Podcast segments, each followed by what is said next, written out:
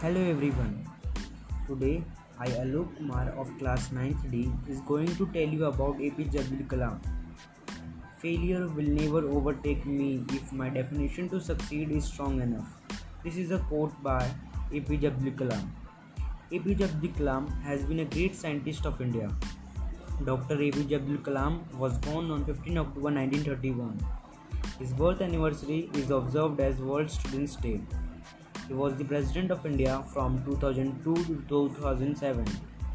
He was honored with several prestigious awards, including India's highest civilian honor award, Bharat Ratna, in 1997. He was born in Dhanushkodi, Rameshwaram, Tamil Nadu, and studied physics and aerospace engineering. He was known as the Missile Man of India for his important role in the nation's civilian space program and military missile development.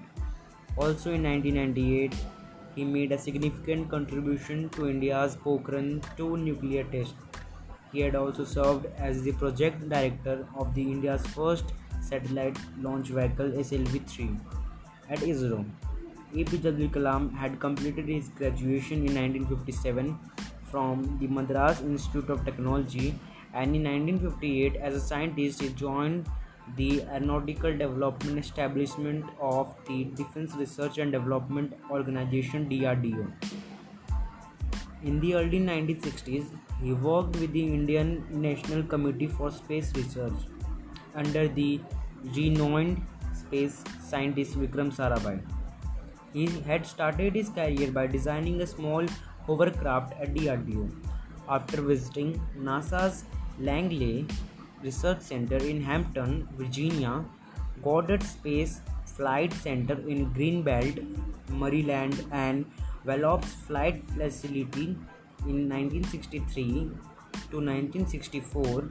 He had started working on an expandable rocket project independently in 1965 at DRDO.